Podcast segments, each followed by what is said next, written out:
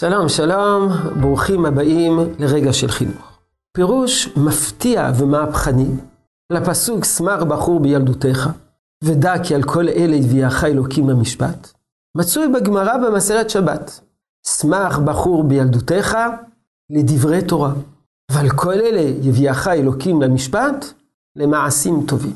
הפסוק לא נכתב בסגנון סיני.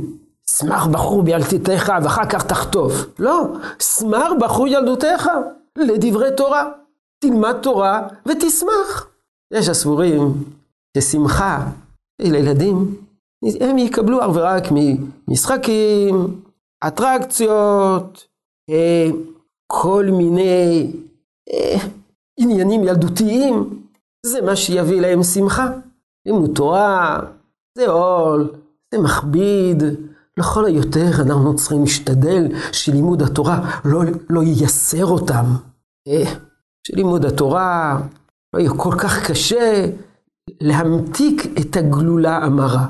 אבל שמחה בלימוד תורה, שמחה בעבודת השם, אין על מה לדבר. באים חז"ל ואומרים לנו, שמח בחור בילדותך, זו קריאה חיובית. במה לשמוח? לדברי תורה. ומה פירוש הדבר ועדה כי על כל אלה יביאך אלוקים למשפט? למעשים טובים. אם אתה תלמד ולא תממש, לא תעשה מעשים טובים, רק אתה לומד וזה נשאר בתיאוריה ואתה לא חי את זה, דע כי על כל אלה יביאך אלוקים למשפט.